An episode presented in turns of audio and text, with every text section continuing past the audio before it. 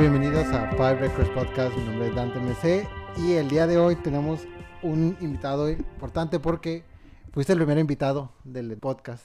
Estamos hablando de uno de mis mejores amigos, Diego. Bienvenido de vuelta. Gracias. De hecho, justo esta semana, no recuerdo qué día, estaba escuchando precisamente el, el- el primer episodio y estaba como, ah, pues es, bueno, ya lo van a ver, pero hay algunos discos que, de algunas bandas más bien, que, que están repetidos o se vuelven a mencionar ciertos grupos, entonces dije, ¿qué dije en su momento de, de esos? No quiero eh, decir otra vez lo mismo y que no vaya a so- sonar repe- repetitivo, pero sí, este, gracias por, por tenerme aquí de, de nueva cuenta. Sí, este, ay, cuando me mandaste la lista de nuevo, dije, ya habíamos hablado de Red de Café Tacuba. Ay, bueno, vamos a hablar de Red de Café Tacuba.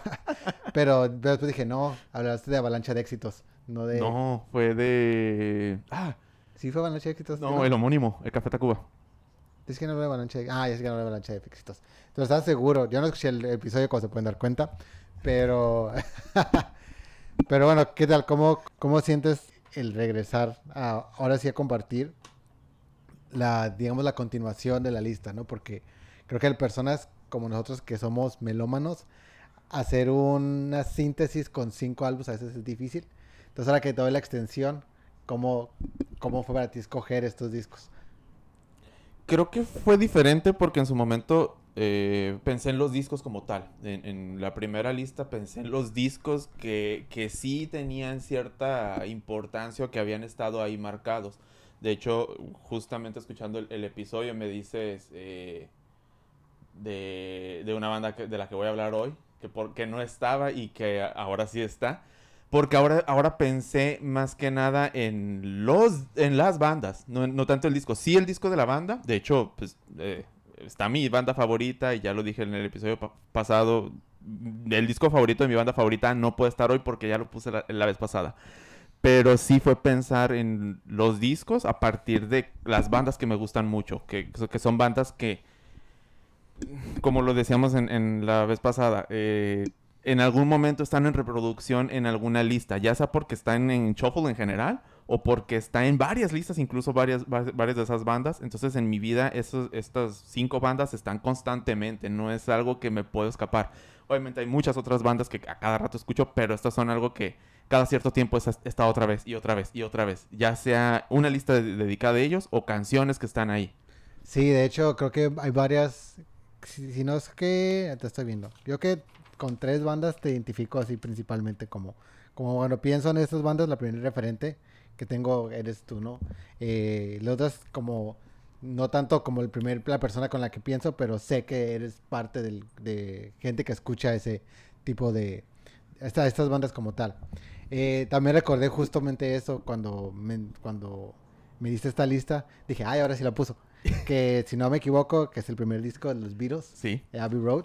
Sí. Eh, y justo cuando estábamos discutiendo este episodio, te comentaba que, que traigo como atorado a los Beatles. eh, también crecí con ellos y también es parte de mi soundtrack de mi vida y que siempre han estado. Pero hay algo que actualmente como que me impide ponerles, ¿no?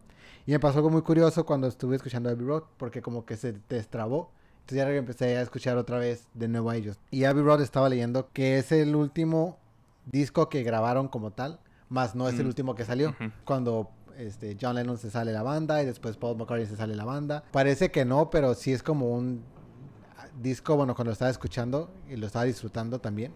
Sí es un disco que tiene hasta cierto punto un nivel de exploración musical y muchas voces, pero creo que eso es lo que hace que sea tan genial y tan importante en la, en la cultura popular y aparte de la música de los Beatles, porque creo que es de los, de los pocos donde puedes escuchar las voces de los cuatro como tal. Háblame de, de Abbey Road. Podemos empezar entonces en cultura popular, la portada. La portada, la claro. portada del claro. disco. De hecho, creo que Abbey Road yo lo conozco más que por la música inicialmente, porque creo que cuando yo conocí a The Beatles, y esto, esto sí es nuevo, no es de episodio pasado, eh, creo que mi papá, eh, mi hermana Ángeles también, eh, creo que los escuchó antes que yo, y ya cuando yo llego a, a escuchar a The Beatles es por el disco One. Hay, algunas canciones que, que- que están en, de Abbey Road, pero es como que, ah, ok, está curada y los empiezo a escuchar. Y cuando llego ya ahora sí formal y consciente de decir voy a escuchar más, eh, fue Abbey Road, pero por la portada. Dije, ay, órale, está muy chingona esa portada, llama mucho, mucho la atención. Y a partir de ahí, pues lo reproduje y las canciones así como que... De hecho, las primeras canciones me parece que están muy... te llevan de arriba abajo. Está muy de arriba abajo. Así como empieza de... Ay, se me olvidó cómo se llama. Come Together. Come Together. De hecho, hace poco estaba escuchando que en un, un TikToker este, menciona, yo no, yo no reconocía hasta que lo dijo, que John Lennon es el que está diciendo de fondo Shoot Me. Ah, yo no había escuchado eso. Shoot Me. Es, es un Shoot Me yo. Ay, güey, sí es cierto. Y de Ay, hecho la canción es así como que muy, es la parte todavía donde hecho de John Lennon ya estaba entrando en esas canciones de protesta y toda esa parte de contra el sistema y todo eso. Y está cantando un, un Shoot Me. Y yo así de, oh. Pero bueno, eh, pasando, o sea, es de arriba abajo el, el- el disco. Y, y sí, identifico que, que las canciones están muy cambiantes. Y lo que me gusta mucho de este disco es como la participación de los cuatro. Hay cosas que me, que me gusta mucho en The Beatles y es el cu- cuando participan los cuatro. Y cómo cambia de una canción a otra la forma y la melódica que le da, la melodía que le dan, perdón, por quién la escribió y quién la está cantando. Sí, creo que para los que son como muy, muy fans de los Beatles, yo me considero fan, pero no un gran, gran, gran, gran conocedor. Sé que aquí pueden distinguir quién escribió quién y quién está cantando y todo, ¿no? Porque creo que en la mayoría, en los pasados, eh, por lo general es John Paul, John, John, Paul. De hecho, tenían un acuerdo que cada que escribía uno se ponía el otro. O sea, hay canciones que escribió John y canciones que escribió Paul que tienen los nombres los dos, pero, lo Pero está escribió- más de uno. ajá. Ajá, nomás de uno, no por el acuerdo que tenían. Retomando un poquito lo de la portada, eh, estaba leyendo que es la portada más cobereada, por, así decir, por, decir, por la gente y todo. Reproducida. Reproducida, exacto es la palabra, reproducida. Y aparte, debido a su popularidad, hay una webcam 24/7 en el spot Oh. porque la gente pasa y, la, y, y hace, lo, lo hace, lo hace, lo hace, lo hace, lo hace.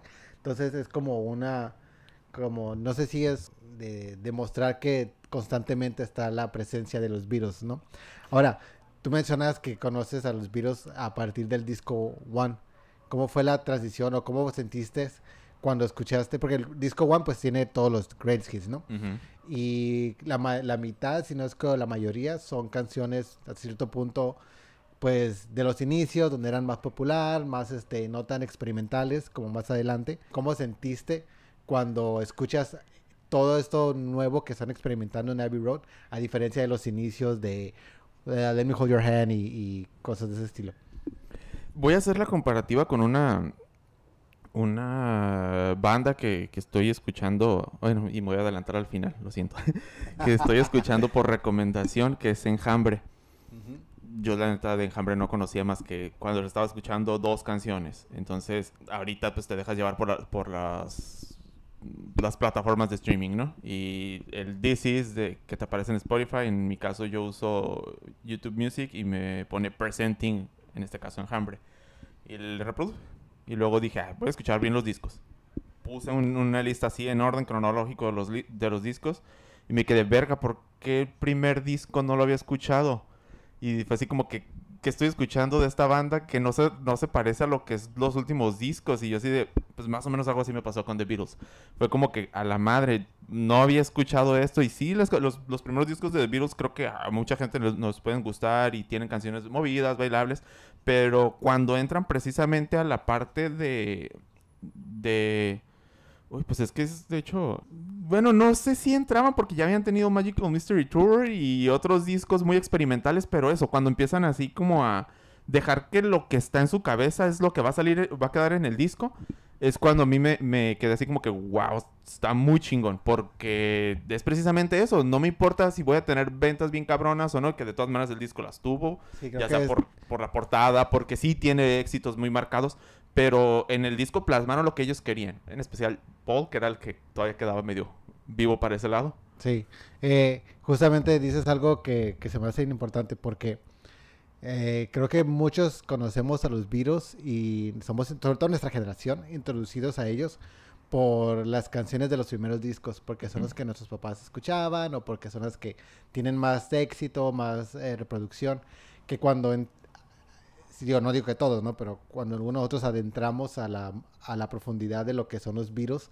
como Sgt. Pepper, Magical Mystery Tour, o incluso el Abbey Road, el Let It Be, el, no, el- es, sí es el Let It Be el último, ¿no? El- ajá. Eh, y vemos ya este lado más experimental de ellos, más donde se están dejando llevar por el lado creativo y por sus vivencias personales. El White Album, ¿ya lo mencionaste? El, el White Album, por ejemplo, que donde ya, ya se puede ver como, como no solamente el- la, la invasión británica que le dicen, sino también lo que ellos como artistas pueden Ujú. producir. Ahora, ¿cómo influye o cómo, como cuando empiezas a, a escuchar a los Beatles, porque sé que es una banda que escuchas constantemente, cómo influye o cómo ha sido eh, la visión que tienen ellos en- en- en tu vida?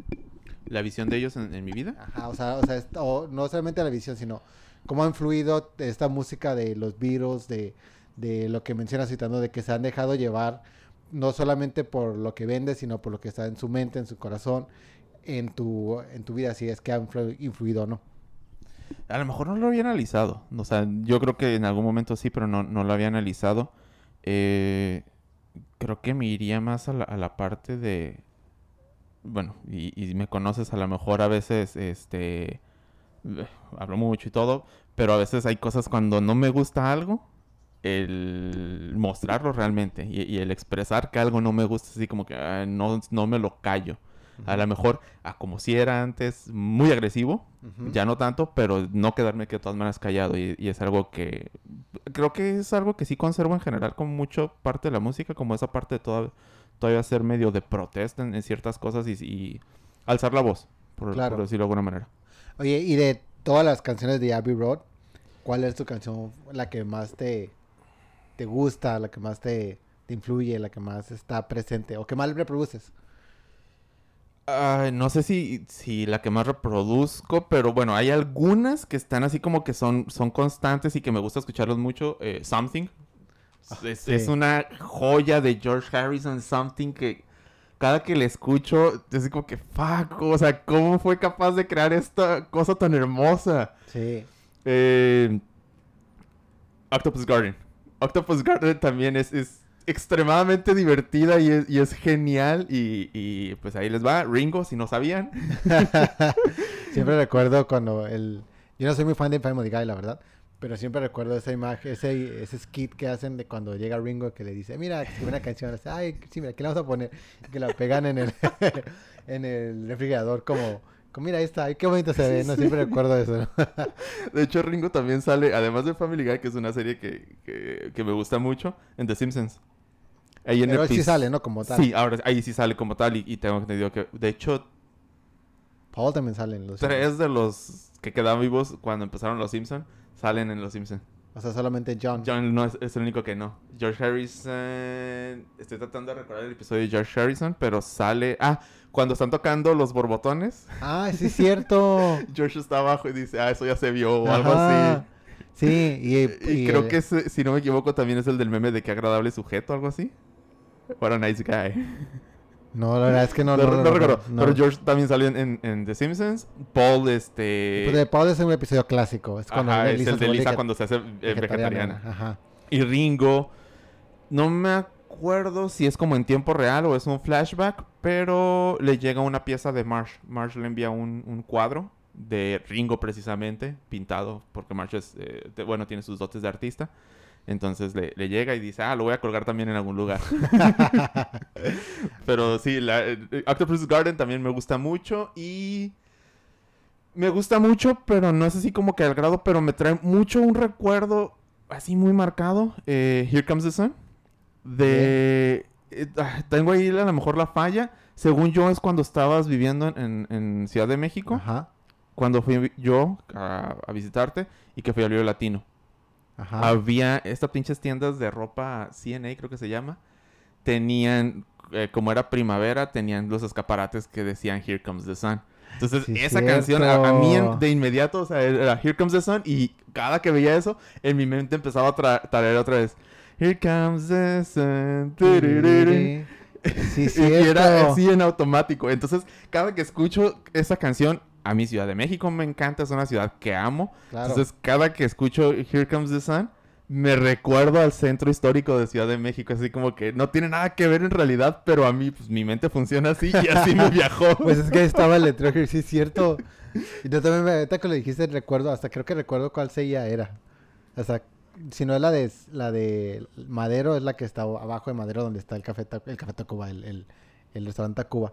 Ajá, tuvo que ser por esa zona. Sí. ¿Qué piensas de la rivalidad, que la pregunta de Beatles o Rolling Stones? Me parece innecesaria Ajá. en el sentido de que no tiene punto de comparación. Por Explica. uno, tiempo. Estos güeyes hicieron en 10 años Creo que más o menos su, sí. su historia. Ajá. Stones han tenido tiempo para continuarla. Y, y no estoy diciendo que Stones es malo, ¿eh? Eh, De hecho, me parece que es una banda buenísima, son geniales. Eh, a mí a lo mejor no me gustan tanto como The Beatles, pero son una banda genial. Por eso es, es una lo innecesaria. Dos, porque sí se fueron por caminos muy, muy opuestos en el sentido de la música que hacen. Si bien este, inician... Es creo que, el, que el comparativo parte desde que unos hacían medio rock pop al inicio y los otros hacían un rock poquito más pesado. Más blues. Y, ajá. Y desde ahí creo que el- viene la comparativa, comparativa, comparativa. Y creo que incluso hasta los mismos integrantes, pues en este caso de Beatles, que quedan vivos, este, principalmente Paul, por ahí escuché, creo que en el mismo TikToker, que hablaba a modo de juego de que, ah, ellos hicieron una canción, ah, déjenme yo una canción mejor.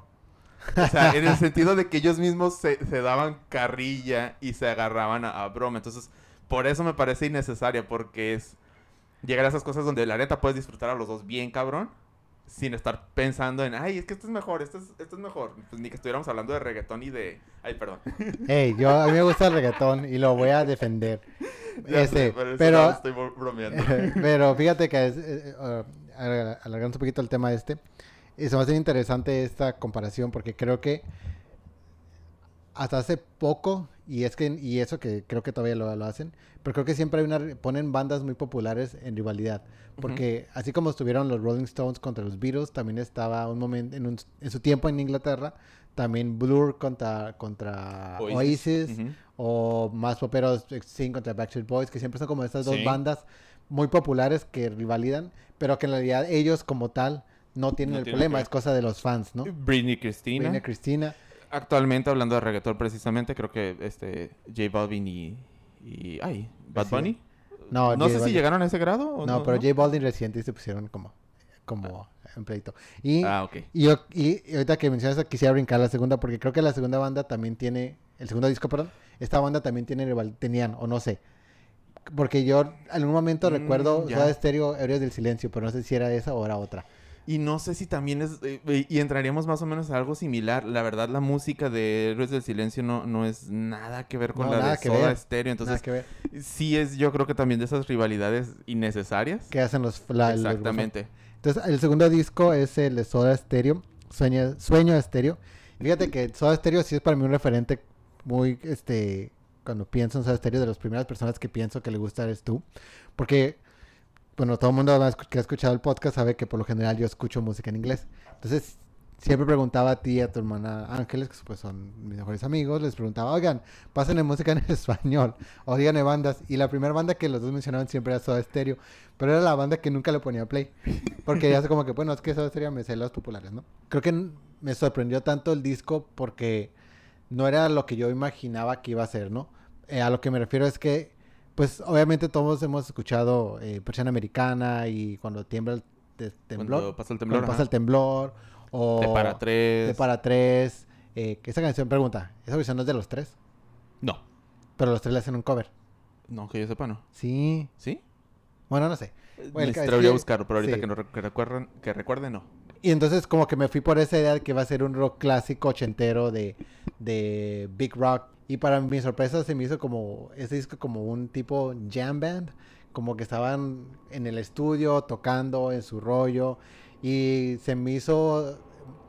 O sea, fue un disco que en realidad no disfruté del todo así como porque estaba tan sorprendido que dije, güey, que estoy escuchando? Como más, más que disfrutar, estaba analizando. Y me abrió como a la, a la, a la apertura de decir, bueno, por algo Soda Stereo es un referente del, del rock en español, ¿no? Cuéntame de Sueño Estéreo de Soda Stereo. Pues de hecho yo no lo había puesto así y no los había acomodado de esa manera, pero sí ahorita que lo mencionas entre esta relación Beatles, ahora va a pasar obviamente respetando las, las distancias Soda Stereo, El momento en que se graban los dos discos, el Abbey Road y el momento en que se graba el, Sueño Estéreo, ya es al, final de la carrera de, ambas bandas. Y es también tan al final de la carrera que les valía madre lo que la gente quisiera. Y es, de hecho, no sabía yo esa parte, pero sí, mm, ahorita investigando el poquito más del disco, dijeron, vamos a hacer un disco que nosotros queramos. Lo habían hecho antes también esta parte de ya empezar a experimentar. Uno, porque habían, eh, previo a este disco, ya es cuando empezaban a experimentar ellos con carreras solistas. Ok. O, con proyectos solistas. Principalmente Cerati sacó el disco de Amor Amarillo y sacó un trabajo con, con otros músicos, colaboraciones con otros músicos. Y eh, Alberti y Zeta yo no me acuerdo qué hicieron, pero antes de, esa separación o, digamos trabajos independientes, es cuando sacaron el que a la par de este están considerados como los mejores discos de Soda Stereo, que es el de Dynamo. Son los dos discos más experimentales que tiene Soda Stereo. Entonces también, comparando eso, es creo que de, los puntos en los que dices, wow, les valía y, que, y hacían lo que realmente ellos ya querían como músico para llegar al punto de, esto es lo que a mí como músico me llena esto es lo que quiero plasmar para la gente. Esto es mi arte, por decirlo de alguna manera. En cuanto al disco, es que es un disco que me acompañó cuando tuve los mis audífonos, o sea, los primeros audífonos que eran ya, ya Discman, Discman, perdón, no de cassette. Eh, no me acuerdo ni cómo llegó el disco, no me acuerdo quién me lo prestó, ok, sacar copia y todo eso. Digo, ah, no, piratería no. De manera ah, alternativa. Alternativa. fuck, the system. Sí, fuck the system. Pero los queremos artistas, los apoyamos con Spotify. Eh, por eso tengo pagado suscripción, malditos. Eh, pero bueno, eh, tenía el disco a cada rato. yo normalmente era, rara vez ponía el mismo disco dos veces o una tras otra. Pero era un disco que, no sé, terminaba uno de los Cadillacs y ponía otra vez Soda Stereo. Por, porque me gustaba mucho, me gustó mucho. De hecho, la canción de una que a lo mejor sí es de las más populares de este disco, que es la de Ella usó mi cabeza como un revólver. Uy, esa canción. Eh, esa es una canción que yo recuerdo de haber visto el video. De, no en MTV, en un canal local que en ese entonces se llamaba More TV, que era la versión tijuanense de, de MTV. ¿Era de la parte de la More FM? Era de la parte de More FM. Era cuando More FM le invertía mucho a esa parte y tenían su canal de televisión que se llamaba More TV. Y era básicamente eh, rock. El canal de Blind Melon se llama, de la abeja, el famoso video de la abejita, de la niña. Sí, sí, sí. ¿Sí es Blind Melon? Sí, Blind Melon, ah. sí, sí, sí. E, ese yo lo vi en, en, More TV. Pero bueno, entonces, entre muchos vi el de ellos o mi cabeza como un revólver en, en, en More TV. Y fue así como que, órale, en ese entonces no era como que me interesaba mucho tanto. Y ya años después, cuando llega el, disco, eh, era, es la primera canción y es así como que me, me vuela los sesos, la vuelvo a escuchar. Y es más, hasta en un momento yo decía, a modo de broma, es que escuchar, ella usó mi cabeza como un revólver, es un, es un orgasmo auditivo. Porque se, me hacía bien chingón. Se me, se me, hacía una canción muy chingona y así como que, wow. Y ya de ahí es el, resto del disco. El resto del disco también me gusta mucho, pero en general lo que tiene es que me gustó mucho la experimentación que, que creo que el primer disco que yo tuve de Soda era uno de éxitos. Entonces pasar de un disco de éxitos igual que hace rato a uno que es experimental es también como que, ah, cabrón, estos güeyes no están con bromas. Sí, es como decir, este, mostrar el potencial que realmente tienen, ¿no? Lo que pueden hacer, la creatividad que tienen. Y fíjate, justo esa canción, me acuerdo que la estaba escuchando y dije, a ver, ¿qué verga se acaba de decir?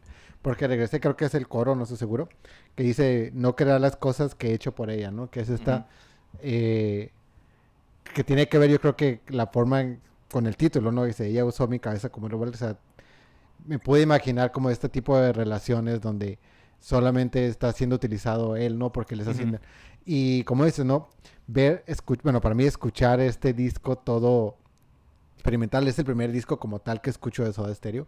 Sí fue como una, pues me voló la cabeza porque realmente no esperaba esto. Yo esperaba un disco ochentero al, al estilo de canciones del Rubik's, ¿no? Ajá. Y, al pues estilo de New Wave que, que, manejaba, que de hecho tenía un estilo muy en esos años muy de Police. Ándale, sí, sí, sí, sí, muy influenciado por la onda británica y la onda eh, más europea y que estábamos en ese movimiento, ¿no?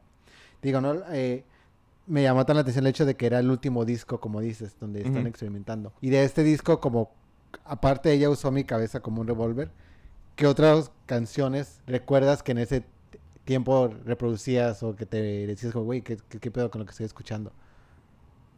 No tanto porque qué pedo con lo que estoy escuchando, pero porque me gustaba mucho la de Paseando por Roma. Ajá. Eh, esa es una canción que, que a esa sí le regresaba mucho. Mm, no sé por qué me gustaba mucho. eh, y hasta la fecha, el efecto Doppler. El efecto Doppler es, se va también y es también un poco de pasar de canciones a lo mejor bastante movidas todavía en este disco Ajá. a canciones que están muy tranquilas. Efecto Doppler era así como que esa parte donde baja, baja, baja, baja, Sí, baja, sí, baja, sí. baja. Y me gustaba también mucho. Y también la ponían bastante. Es que tiene, tiene bastantes canciones que son como baladas. Yo recuerdo que eh, la que me gustó fue la de Crema de Estrellas. También se me hizo una canción muy bonita. Crema de Estrellas es hermosa, pero aparte yo no sabía, eh, hasta hace unos días que estaba revisando también detalles del disco. Soda Stereo tenía pensado en este disco hacer un disco doble y todavía más experimental de lo que es. Crema de Estrellas, si escuchas, es Crema de Estrellas, Planta, Explayo y Moire, que son las tres, cuatro últimas canciones del disco, perdón. Están marcadas como algo que de hecho tiene también el disco de Beatles, que es una son cuatro canciones a- a- es, diferenciadas pero tienen cierta continuidad en el The Beatles es a partir de Ah, es- sí, Ay, aquí la tengo. A partir eh, de You Never, You Give Me Give Your Me Your Money. Money. A partir de, ese, de esa canción de abajo parece que tú las puedes poner en una sola canción. sí Y, pero las dividieron. así es que de hecho creo que sí lo habían hecho en una en una canción no. No, no, no Eh, sabría. with the benefit no Pues, definitivamente, ese, no, ese es No, este. with a from my help from my from my friends with a little help from my friends Ajá. ¿cuál es la que es antes? La que está antes es este. Sgt. Pepper's Lonely Heart Club Band. Ah, Sgt. Pepper's Lonely Heart Club Band está en el mismo track originalmente. Está en el mismo track que a O sea, la misma from My. Friends. Ajá. Ah, no sabía eso. Sí, que aquí ya no lo hicieron. No, aquí sí ya la separaron y son canciones muy cortas, de un minuto y cacho. eh, de hecho, la última que es The End son menos de un minuto. Sí. Y, eso lo hizo Soda también en su disco. Wow. Pero las de Soda Stereo sí estaban durando como unos 4 o 5 Sí. minutos. O sea, fue como más. El otro es, como dicen, ¿no? canciones muy cortas que abarcan, que pueden ser pegadas como tipo medley. Y aquí son canciones un poco más largas. Y ahí es donde digo que entró la parte del jam band, porque sentía que estaban como solamente tocando, tocando, eh, algo más. Si me, no me equivoco, ya estaban en los 90 aquí, ¿no? 95 sale el 95, disco. que es Ujú. cuando empieza a tocarse un poco más ese estilo en, en- en la música. Ajá. Ajá. Eh, ¿Te parece si pasamos al tercero? Va. Que es de The Clash, el, el disco debut de homónimo, se llama The Clash. Y este es uno, creo que lo, lo- te lo mencioné en la- el episodio pasado. Dije, este es mi, mi disco favorito, es este. Ujú. No es el London Calling, que es un clasicazo. Pero el que más escucho, y cuando escucho The Clash, por lo general escucho este. Porque creo que no se dieron cuenta de lo que estaban haciendo. Y solamente estaban eh, escribiendo y tocando lo que ellos querían, lo que ellos querían mostrar. Y se volvió uno de los mejores álbumes de punk, un referente de punk eh, a partir de ahí, ¿no? Eh, cuéntame de, de- del disco debut de The Clash. A diferencia del, London Calling, que es mi disco favorito de The Clash, como, como dije la vez pasada, lo que tiene este que me gusta es que es más crudo, porque es más punk, es Sí. directo, y, y es eso, o sea, es en sus inicios, antes de, aquí sí es más bien al revés, antes de que The Clash empezara a experimentar con dub, con meter reggae, con meter muchos otros ritmos o con meter ot- otras cosas, aquí es cuando eran ellos, y eran así como, eso es lo que queremos, y muy políticos porque es punk, pero menos políticos en, en otros temas, en meterse en otras cosas. Eh, aquí era directo así como, bueno, White Riot, por favor. Bueno, Era, era crítica social, o sea, y, y nunca la dejaron, pero era como que más así como directo. Sí, estaba escuch- leye- estoy viendo un documental, todavía no lo termino, que se llama Punk Attitude. Y justamente hablaron de la canción esta de White Riot. Y Mick Jones, creo que fue Mick Jones el que está diciendo, si no me equivoco. No, no es Mick Jones, es el, ah, es otro, es el- Simon On. Eh, creo que es ese. eh, Eh, seguridad. Topher, no. Sí, no, no es el Laffer, no. Bueno, estaba diciendo que la, la razón por la que escribieron esta canción y me, me, mo- me- me sacó de onda fue que sentía que todas las minorías tenían un- una canción de Riot, menos los blancos. Entonces hicieron esto como White Riot de que, ok, ya protestaron todos, también nos toca ahora a los blancos tener una canción de protesta. Y dije, oh, qué interesante, ¿no? Porque, bueno, ellos están en Inglaterra, no, eh, no digo que allá, no, sé- no sé cómo está la situación de racismo en ese, en ese entonces, pero también existe el, bueno, lo que yo siento de, de, de The Clash por lo general es que es un, es una banda que habla mucho del, de la mano obrera. Sí. Entonces, quieras o no, a- a- en ese entonces, hijo, lo voy a salir muy mal, pero, pero ahí los blancos también estaban siendo mano obrera solamente, y entonces empieza a ver como que ahora protesta también tú, ¿no? Pues de hecho, parte del movimiento punk está influenciado por eso, ¿no? Por, por la cuestión de, de los derechos de los, de los trabajadores, Sí. que es algo que se ha visto en, en- en muchas bandas de punk. eh, de, bueno, en general, o sea, las bandas de punk es mucho ese, ese detalle. No, ah, no, no sabía esa parte de la historia. Yo, bueno, en, en algún momento porque la presenté en, en, algún no, podcast, en un streaming que hago de repente en, en- vivo, presenté White Riot. ¿Y cuál fue la, lo que explicaste de Wolverine? Lo que yo leí es que, que en este caso no era entrevista, era más bien, bueno, sí era fragmento que utilizaron para una entrevista, que fue directo, ay, se me olvidó, el que se murió. Ay, ya sé quién. Ay, eh, ¿Cómo se nos puede olvidar? Joe Strummer. Strummer. Que Strummer dijo que en realidad no era de, o sea, a favor de los blancos, no era nada como, como de los blancos, pero lo que sí sabía es que fue en cuestión de un riot, bueno, un movimiento, un alz- alzamiento que hubo eh, en, el, se, sale el disco en el 77, creo que fue en Riots en el 75 o en el 76, Ajá. y de ahí se inspira y de ahí la escribe. Y es Sí, lo, sí, lo sí. que yo sabía y es lo que la, la- la versión que yo tenía, pero eh, voy a ver el documental para, para ver. Porque también, eh, eso es lo que dicen en el momento y para no meterse en problemas y lo que también decía Strummer porque a lo mejor no hay que meterse en problemas, pero en este caso el, el otro que lo haya dicho, pues pudo ver. Sí, es que creo, es que va de lado. Sí cuentan esa parte que dices, que pasó Ajá. el riot y a partir de eso inspiran. Nomás que le agrega la parte de que lo hace para, para las personas blancas, ¿no? Y si no recuerdo si lo mencionaste en el episodio pasado, pero ¿recuerdas cómo fue tu introducción a The Clash? Debió ser una mezcla. Eh, sé que mi hermana, una de mis hermanas tenía por ahí discos de punk. Entre ellos estaban Misfits y The Clash. Eh, y después, o sea, fue como que ah, pues a lo mejor escuché alguna canción. Pero donde tengo un poquito más grabado es gracias a Tony Hawk Pro Skater. No me acuerdo si es en el 3 o en el 4, pero viene precisamente White Riot. Es una de las canciones del soundtrack. De hecho, creo que en otros discos han salido canciones de, de The Clash. Sí, sí, O sea, sí. es- no me extrañaría. Es, es muy, muy, este... Para Tony Hawk Pro Skater de Clash. Pero en mi... Insisto, tres o cuatro, no me acuerdo. Tú podías hacer tus listas de reproducción en el propio juego. Ah, no como sabía. metían géneros que hasta ahorita apenas estoy medio tolerando o, o- o- o agarrándole el sabor que es al, al hip hop y, a- y al rap, eh, yo los quitaba.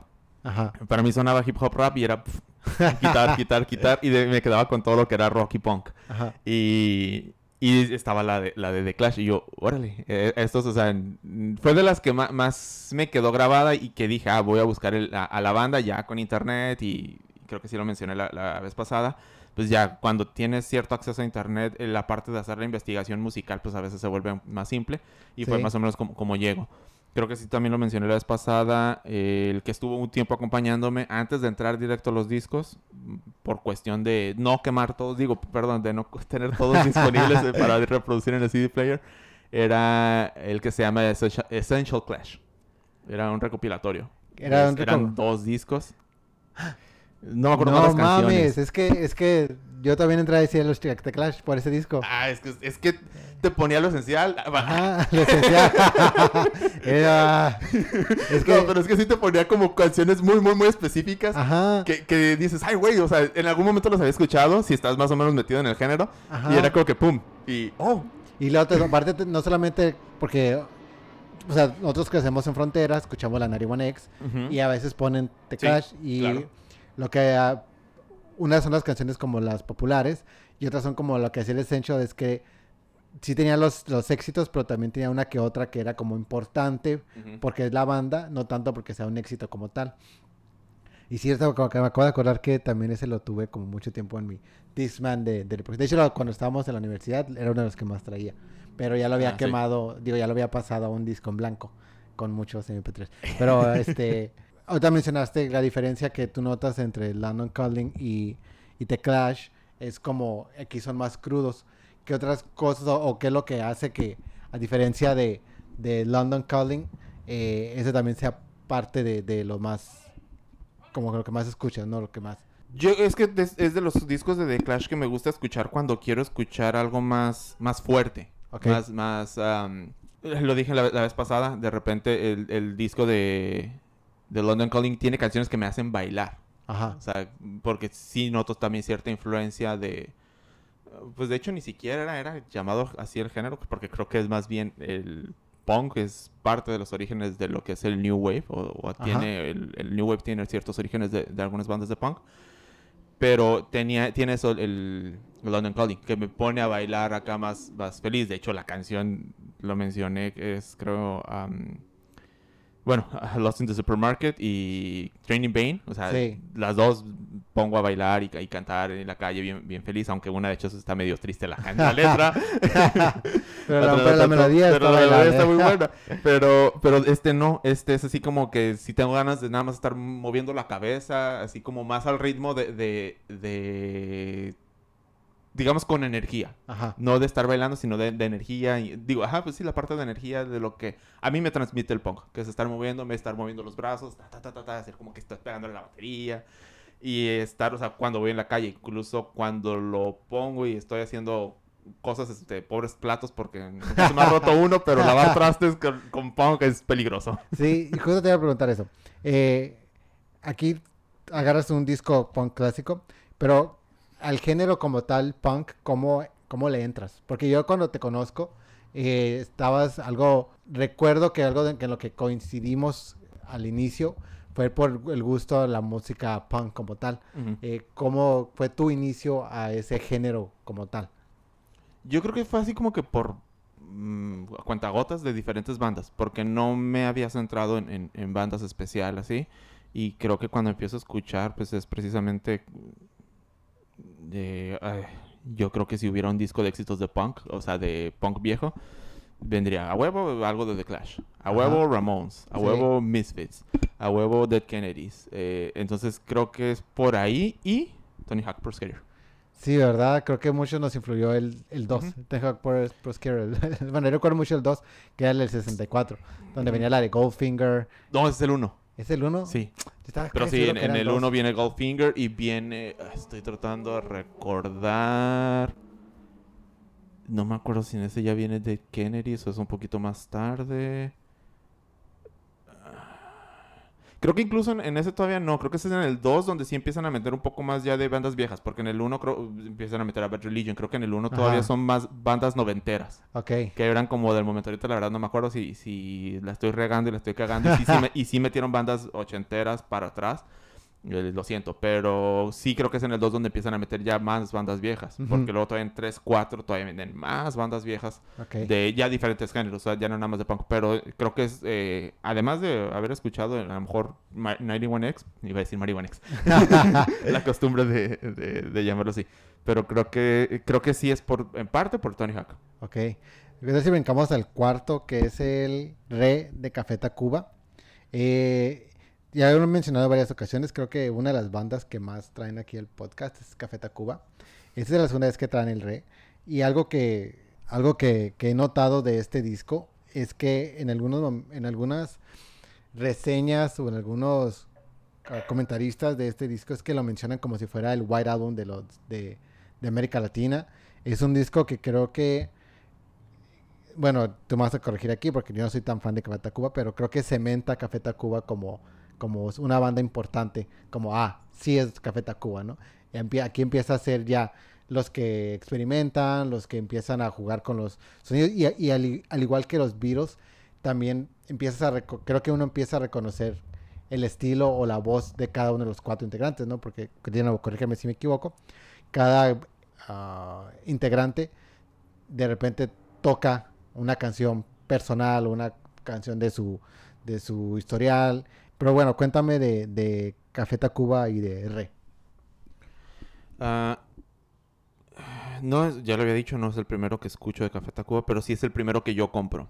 Bueno, eso todavía no, pero, pero sí es el primer disco que yo compro de Café Tacuba, así de, de ir a la tienda de discos y, y- y tenerlo. Eh, creo que lo había mencionado también incluso otra vez a nivel comercial en Mix Up.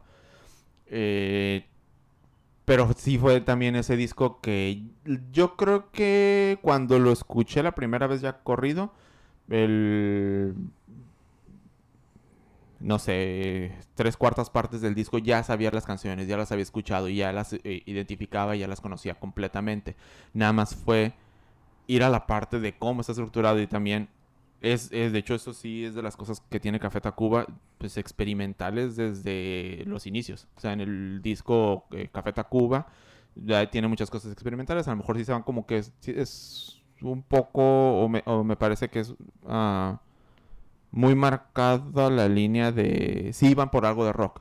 En este ya meten ciertas baladas o incluso en el rock meten en la canción del borrego que es una canción que a mí hasta la fecha me sigue llamando mucho la atención, de lo que puede hacer. Y yo no sabía quién, quién la cantaba hasta muchos años después. Supe que porque estuvieron en un Vive cuando eran las transmisiones en Telehit, eh, hicieron la, la transmisión, le estaba tocando esa canción y era meme. Y yo, ah, cabrón, es meme. cuando Meme es muy criticado en, el bajo mundo porque su participación en la canción de Ingrata es lo peor que existe. El coro ese feo que, está ahí como al, previo al final.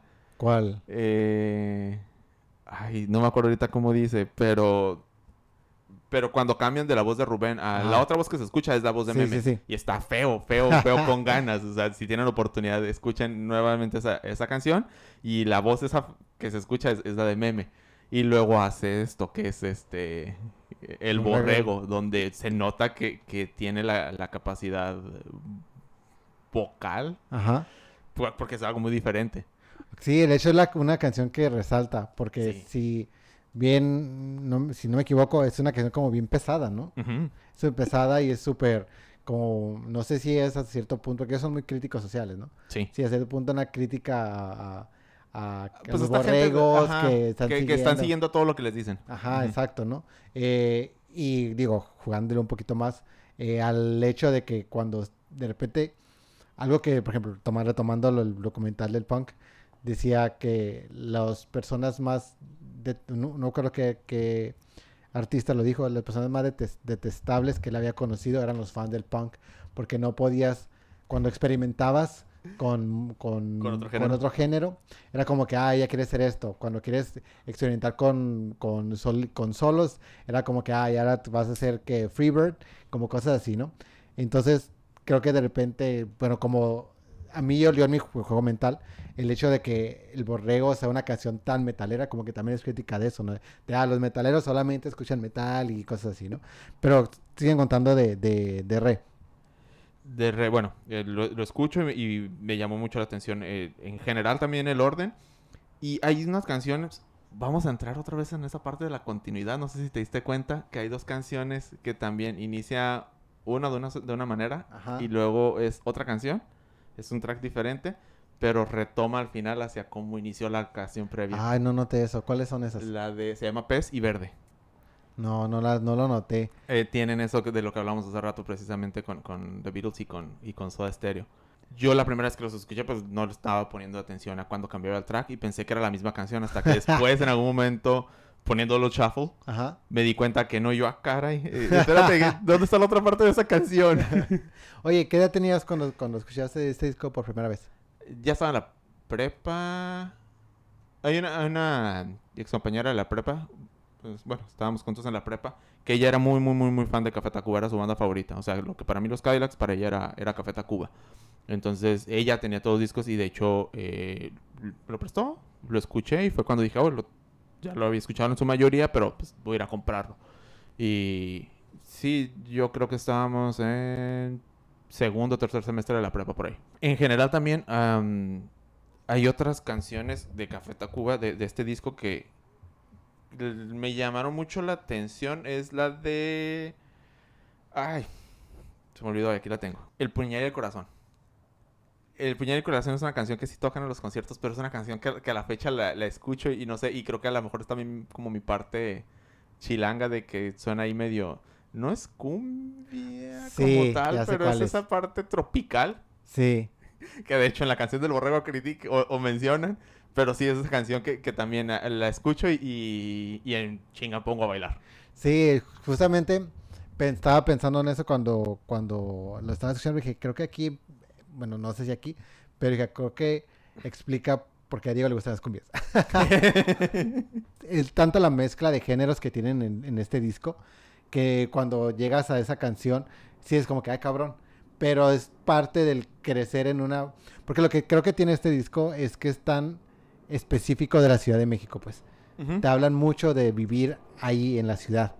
Y a veces, eh, perdón, eh, a veces es mezclarte con pues estos géneros de que terminas en una cantina, se fue el lugar donde están los, las cantinas de, de cumbias. Garibaldi. Garibaldi, ¿no? Que terminas ahí pedo, ¿no? Ajá. ¿Qué ibas a decir? Eh, pues precisamente de, esa vida de la Ciudad de México, la canción de Madrugal. Ajá. No sé si, si le tuviste oportunidad de ponerle atención eh, dice Catedral se esconde entre smog y caca de paloma. Sí, sí, sí, sí, sí. Y no solamente esa, sino también la del metro. El metro, claro. Y creo, bueno, yo no me recuerdo el, el, visual de, la ingrata, ¿no? Pero imagino que esos visuales, por lo general, de esa época eran hechos en la Ciudad de México para representar esa, esa ciudad como tal. Pues está en un mercado, si, recuerdo bien, ¿no? Y ahí está entre los pollos y la fregada.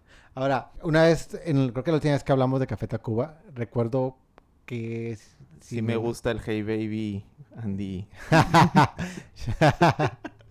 bueno, no era eso, sino lo que iba a decir es que, que esa situación donde la banda toca los éxitos como para sacarlos y luego ya toca los... Sí lo, ahora sí que para los conocedores. Dentro de esos éxitos está la del baile y el salón.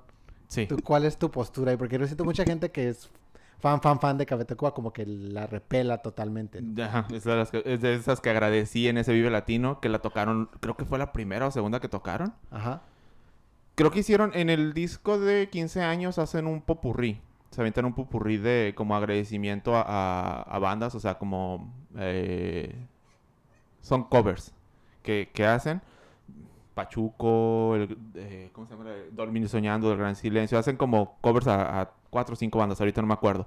En ese concierto, insisto, no me acuerdo si fue al final o al principio, pero hacen ese popurrí. Y tengo casi la, idea de que fue al principio, con lo que abren, y ya después viene el baile del salón. Y cuando tocaron el baile del salón dije, a la madre. O sea, esto va en serio. E, esto no, no es broma, se entraron en el baile del salón. No me acuerdo qué otras dos canciones que también dije son de los éxitos van para afuera. Y de aquí es este éxitos, digo, eh, canciones no, tan populares. Obviamente sí, canciones que se saben y todo, pero canciones que son que porque la banda la está tocando porque eres fan. O sea, ese día es para fans, no para eh, alguien de que, ay, me gusta Café Tacuba, pero pues, no, o sea, es porque es para mí, pues. Ese día no. Los demás conciertos sí, pero ese día no, era para ti. Qué bueno que no fuiste. de hecho, hay una canción, creo que ya la están poniendo más en los conciertos, pero que en los primeros conciertos de Café Tacuba no la tocaban y que a mí se me hizo también bien chingona de este disco. La de... Ay. Eh, eh, el fin de la infancia. Esa que empieza como con tipo norteño. Sí, también la noté. Esa, esa es de esas que me gusta mucho y que, insisto, ya cada vez lo hacen más. Pero las primeras veces que los vi que las hicieron, que la hicieron en vivo, yo me quedé así como, ¡ay, huevo! Tengo que meterme. Sí, porque, como te digo, ¿no? Lo que mencionaba justo con esta canción de cumbias, también es otro lado que, que experimentan y que creo que lo que hacen es como la apertura de decir, hey, no solamente somos rock, también escuchamos todo, ¿no? Ah... Y que a, lo mejor justamente lo que hicieron con Hey Baby también poner un poco de, algo de reggaetón. Porque es como, no solamente escuchamos eso, escuchamos todo eso. Y creo que algo de lo que tiene esta banda, y a lo mejor ah, me, me corriges ahí, es que siempre han sido como muy open-minded en cuanto a... O sea, no han sido a lo que, a lo que es, tú me corriges, no han sido bandas que critican a lo mejor a las artistas, pero el género como tal no. No, ajá. Lo que critican es a lo mejor eh, alguna postura o algo. Principalmente porque pues, son muy políticos en, muchas cosas. Hay un TED Talk de Rubén Albarrán donde critica a la gente que está consumiendo leche. Porque, pues, sí es cierto, estamos ya, dice, ya estamos muy, muy peluditos para andar con, consumiendo leche. Y sí es cierto, ¿qué culpa tiene la pinche vaca eh, de quienes consumimos leche todavía de vaca? Ah, yo ya no consumo leche de vaca sé que porque no, me hace pero- daño. la edad, amigos. Pero si no me hiciera daño.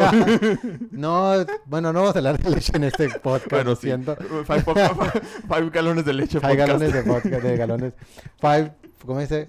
Five types of milk podcast. Trae Que sí cinco- hay. que sí hay, hay un chingo de tipos de leche. Pero no, no hablemos de eso porque Pero se puede bueno. malinterpretar. Pero sí, son, son muy políticos, entonces creo que eso, critican más eso, la, la postura de, de- de la gente o el que la gente no haga que la música. Porque lo que estaba analizando antes de que, de que iniciáramos es que todas las, ban- las bandas que trajiste son bandas que en algún, de alguna manera están dentro de como referentes de su estilo. Ujú. The Clash es un referente para el punk, The Beatles es un referente para la música, para la La cultura popular general, y para la música en general. Café Tacuba, Soda Stereo y el último disco con el que vamos a hablar, que es de los Fabulosos Kylax, son tres bandas que son referente de, del rock latino, o sea, como, vaya, en Latinoamérica están dentro del nivel de los Beatles en su importancia y en su influencia con las otras, con otras bandas. De estas tres, antes de pasar a hablar de los Fabulosos Kylax, ¿tú cuál crees que ha tenido una mayor influencia hacia pues, la siguiente generación Ajá. de bandas? Porque, bueno, bandas y bandas y bandas, porque ya creo que van como tres generaciones después. Pero, ¿cuál crees que tenga una mayor influencia? Uy, este... A lo mejor la fácil podría ser Soda Stereo por la cuestión de popularidad. Porque creo que de, de esas tres bandas creo que son las, las más populares. O sea, de la gira de, de reencuentro de los 10 años después de que se habían eh, separado. No mames, fue, fue masivo en, en 20 ciudades y de todas maneras vendió un, un chingo. Y dato curioso, estamos en el 2000, eso fue 2000 algo, ¿no? 2007. Dato curioso, yo me quedé a mitad de camino de ese concierto con mi amiga Fabi. Compramos boletos para ir a Soda Stereo. Cuando íbamos en el freeway a Los Ángeles, se apagó el carro. Se apagó el carro, no lo pudimos hacer prender, tuvo que agarrar una grúa y nos tuvimos que regresar. Nos quedamos a mitad de concierto. Fuck. Sí. Anyway, Eh, bueno, la fácil yo creo que sí me iría por esa, pero es que no sé si musicalmente hablando Café Tacuba ha sido como un referente, porque creo que Café Tacuba ha sido más un referente en, en, el fan, en estar constantemente en el, en el fan. Eh, no ubico muchas bandas que te pueda- que puedas decir, ah, sí, este, hacen un, un Café Tacuba o hacen un estilo de Café Tacuba. A lo mejor muchas bandas sí podrían hacer mucha mezcla, pero también por la cuestión de que es eh, Latinoamérica, que se da, o sea, muchas bandas que meten muchos ritmos eh, originarios del, pues, de, donde, de son. Mm, pero la parte de los Cadillacs, o la que a lo mejor me inclinaría a terminar de decir los Cadillacs, es porque en el género al que son, son de las bandas que son muy, muy, muy, muy, muy, muy, muy reconocidas y muy queridas. que O sea, entre el mismo ska latinoamericano es como que a los Cadillacs. Los Cadillacs. De hecho, me tocó ver en, en Vives Latinos que cuando hablan de ska, en general el ska latinoamericano como que se abrazan mucho y todo eso. Y me tocaba... eh, ay, estoy tratando de recordar cuál fue el primer Vive Latino que estuvieron los Cadillacs que yo fui. Creo que fue en el del 2013 que precisamente eh, creo que era Panteón Rococó, eh, Luis de Panteón Rococó, bueno, doctor Chenca de Panteón Rococó decía, ah, pues alguien si tiene boletos para, para mañana que están los Cadillacs. Obviamente esos güeyes tienen los boletos y van a estar, pero así se levantaban a broma para eh, del tipo cariño que le tienen a, a bandas como, como eso. Entonces, eh, a lo mejor me fui por la respuesta política para no decir todas, pero ya me terminaría incli- inclinando más por, ah, por lo que es en el género, los Cadillacs. Bueno, y cerramos con justamente con este disco de Rey Azúcar de los fabulosos Cadillacs. Y ahora sí que cuando pienso en los Cadillacs, mm, tú eres Diego, ¿no? O sea, no hay alguien que yo conozca que le siga tanto a los Cadillacs o que le guste tanto como como tenemos que decir, incluso pues su perro se llama señor Flavio por el bajista Bajista. bajista del, del- de la banda. Y como dices, no es un género también con el que te ubico principalmente, que es el ska, porque creo que para mí siempre ha sido un género al que le he querido entrar, pero se me dificulta un poquito, porque no sé, por aquí eso, ¿no? A Eh, Jake Peralta le gusta el ska. ¿A quién? A Jake Peralta. A Jack Peralta le gusta el ska.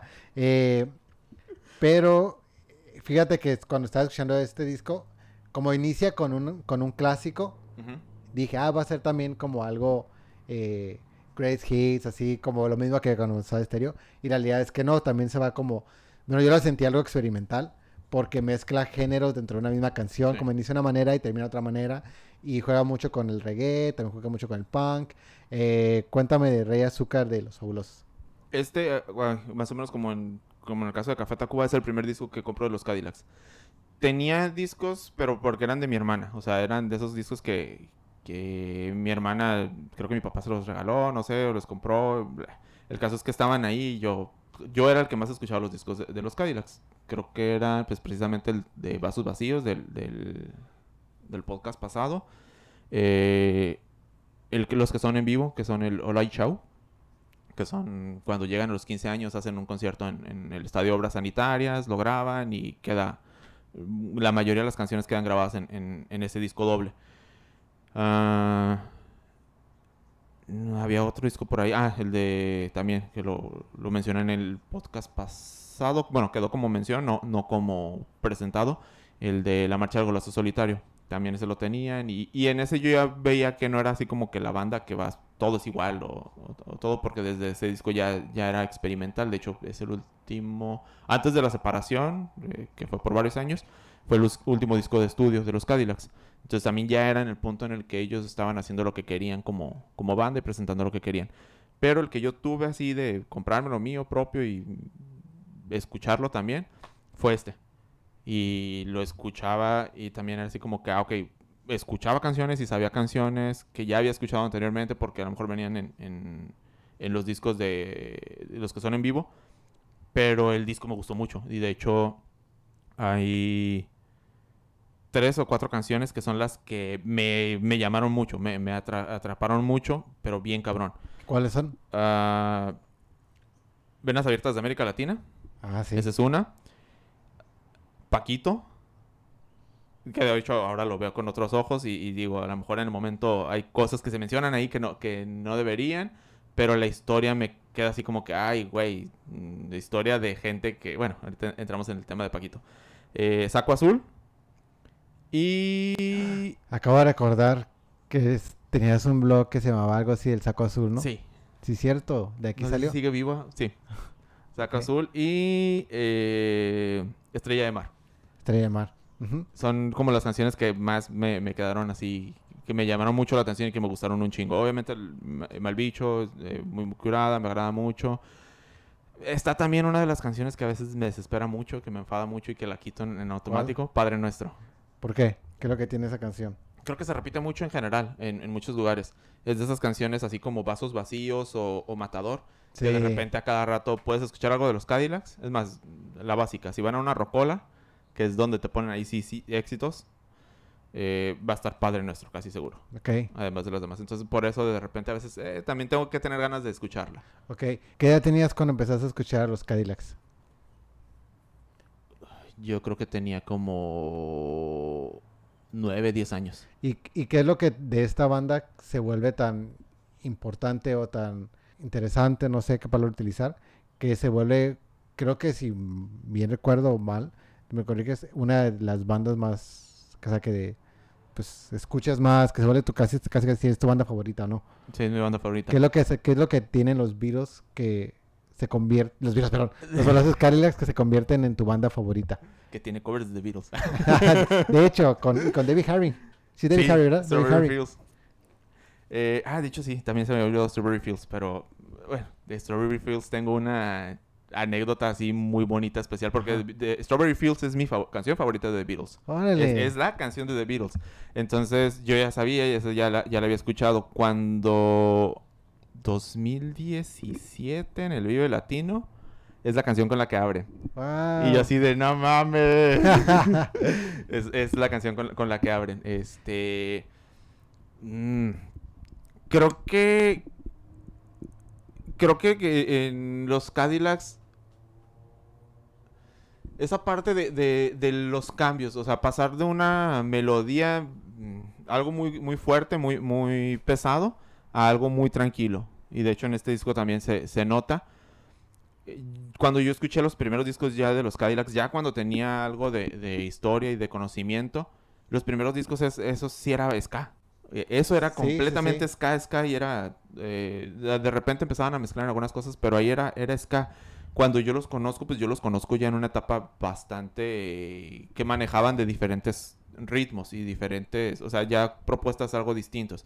Entonces creo que es eso, que, que los conozco con una banda que tiene diferentes propuestas en un mismo disco y que no te va a presentar lo mismo en, en un mismo disco. De hecho, creo que tú me puedes entender muy bien en el sentido de tu artista favorito, A ver quién es. David Bowie. No. Ese es mi, bueno, ese es mi artista favorito, hombre, pero mi artista favorito es Bjork. Bjork. Pero es Pero, justamente, pero Bjork hace lo mismo. Sí, o sea, pero te para- sí. presenta de un disco a otro y te cambia Sí. mucho. Sí, es que justamente todo fue es Bjork. Pero sí, lo- porque los dos lo que hacen es eso, hacen experimentaciones en sus discos donde te pueden cambiar dentro de un mismo disco, jugar con, con mismos géneros o mismas, mismo, perdón, diferentes géneros en una misma canción. Porque lo que sí noté en este disco es que de repente, eh, de hecho, eh, ahorita que, que mencionaste la, la, la de Paquito, no, la, honestamente no le puse atención a la, a la letra, pero sí la sentí como muy punk, muy como dije, ay, yo no sabía que tocaban ese tipo de música los Cadillacs. Y había varias canciones que digo, no, que empezaban como muy reggae, muy y a la mitad de la canción se volvía a cierto punto pesado, ¿no? Eh, ahorita estabas mencionando la canción de Paquito, que es lo- a lo que, que te referías, ¿o qué? Ah, es que Pa- Paquito se trata de un. de un este. No dicen edad, no manejan edad, pero es un hombre homosexual que da positivo a, a VIH. Entonces, el, en general, la historia es más de. De hecho, lo dice. eh, eh, Estoy tratando de recordar la, la letra. eh, tu peor condena es la gente, no es tu mal. Ajá. O sea, eh, estábamos hablando todavía de una época, en, bueno, ¿Qué- qué? eh, eh, en esa época la gente no era discriminada por Eh, tener claro VIH. no. Digo, en esta época la gente no es discriminada. No, claro que no. Estábamos hablando de una época en la que a lo mejor era todavía más discriminada y más rechazada y más segregada Sí. por, por ser este ser positivo. Entonces, es, o sea, el, el coro tal cual dice eso, la, la peor, tu peor condena es la gente, no es tu mal. Pero sí, al inicio, eh, todavía en esa situación, eh, ah, no es cierto, no, no, no, me equivoco, ya estoy cagando, ahí es donde, donde la estoy regando. Él no era homosexual, él tiene VIH, pero no sabemos si era homosexual o no. El papá es el que dice, eh, pensé que era solo cosa de maricas. Entonces, Ah, por eso era así como que esa parte donde, donde me hace ruido actualmente la, la- la canción. Pero el tema en general de, pues la gente es la que te va a juzgar y pues tú al final eres- uno más de la estadística que puede seguir viviendo y pues puede seguir eh, haciendo su vida normal. Eso no está mal. Claro, pero como dices, ¿no? En esa época, eh, porque creo que es de los 80 el disco, ¿no? Si me No, equivoco. es ¿eh? 95 también. 95 igual que también.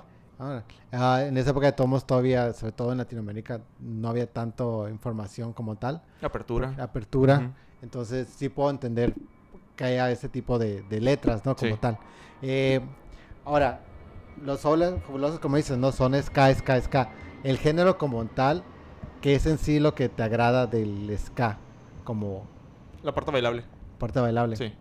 Sí, de hecho creo que en general eh, las bandas de ska cuando son todavía más así más más ska ska es eso, la parte bailable.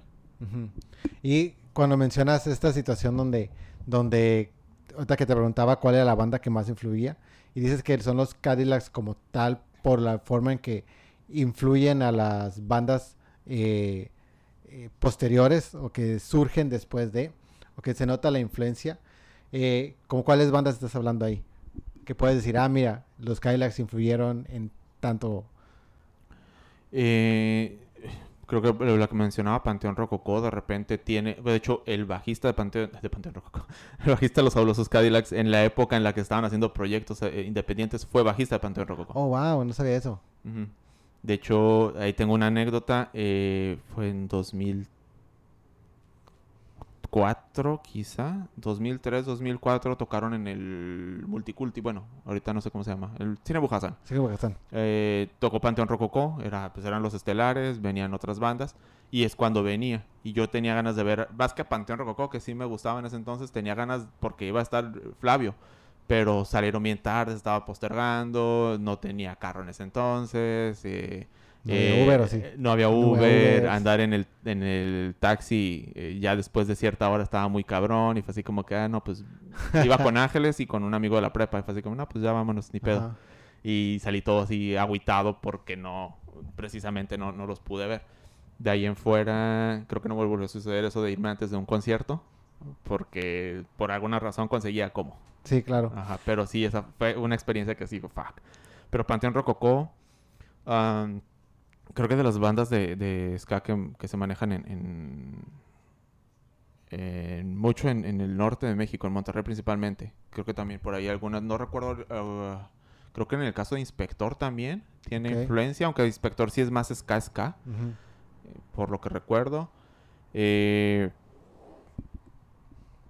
también creo que en el mismo Argentina, eh, incluso en otros géneros, hace unos días estaba escuchando, ya la había escuchado, pero andaba eh, bien entonado y bien feliz. escuchando canciones de dos minutos, tienen como dos covers de los Cadillacs.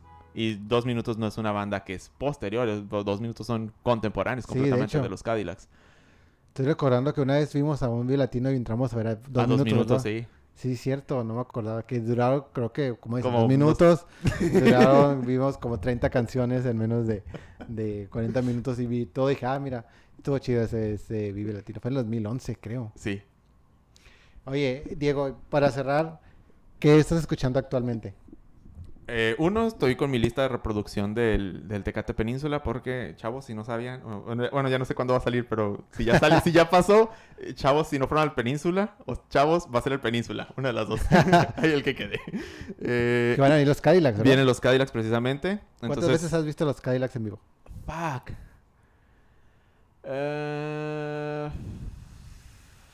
Deben de ser por lo menos unas 7, 8 veces. wow. Y esta sería pues ahí entre 8 o 9 veces. Ya con esta. ¿Cuál es la canción que tocan en, en vivo que más te ha sorprendido que hayan tocado? Aparte de la de Story Fields que te acabas de mencionar, ¿cuál es la, como aquí es como, no puedo creer que la están tocando? Las venas abiertas de América Latina. En el concierto que fue en el... En Rosarito, en el Baja Center. Ajá. Tocaron las venas abiertas de América Latina. Y es de las canciones que, que me gusta mucho. Y nunca las la había escuchado en vivo. Como que le sacan de repente la vuelta a, a canciones así.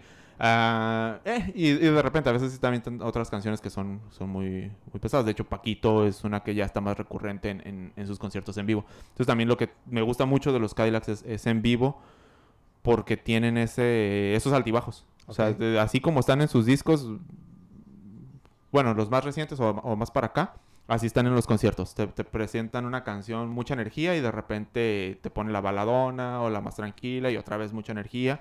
Y esa no es ah, de las raras, pero lo que sí tienen es, con la que cierran es, es energía total, que es la de... No está en este disco, está en el de...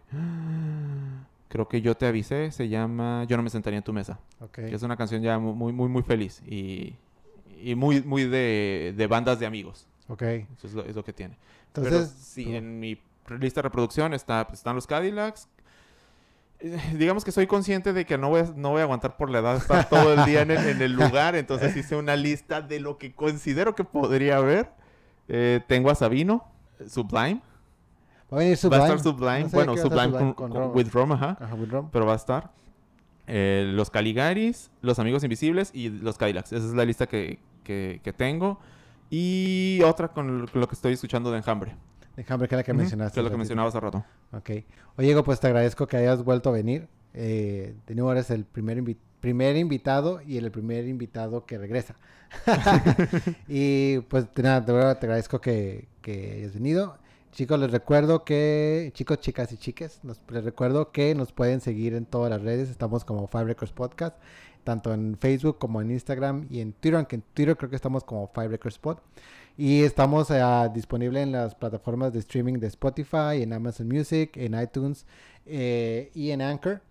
Recuerden que si van a escuchar tanto en iTunes como en Spotify, como creo que en Amazon también, si pueden dar un rating de 5 estrellas, se los agradecería mucho, porque lo que sucede es que cuando le dan un rating alto a un podcast, cuando otra persona está buscando un podcast similar, con este caso de música, hay más probabilidades de que aparezca el podcast como sugerencia y entonces así nos van escuchando más. Eh, compartan y recuerden que si quieren participar, con gusto nomás mándenos un DM y agendamos eh, su participación. De nuevo, muchas gracias, Diego. No, a ti.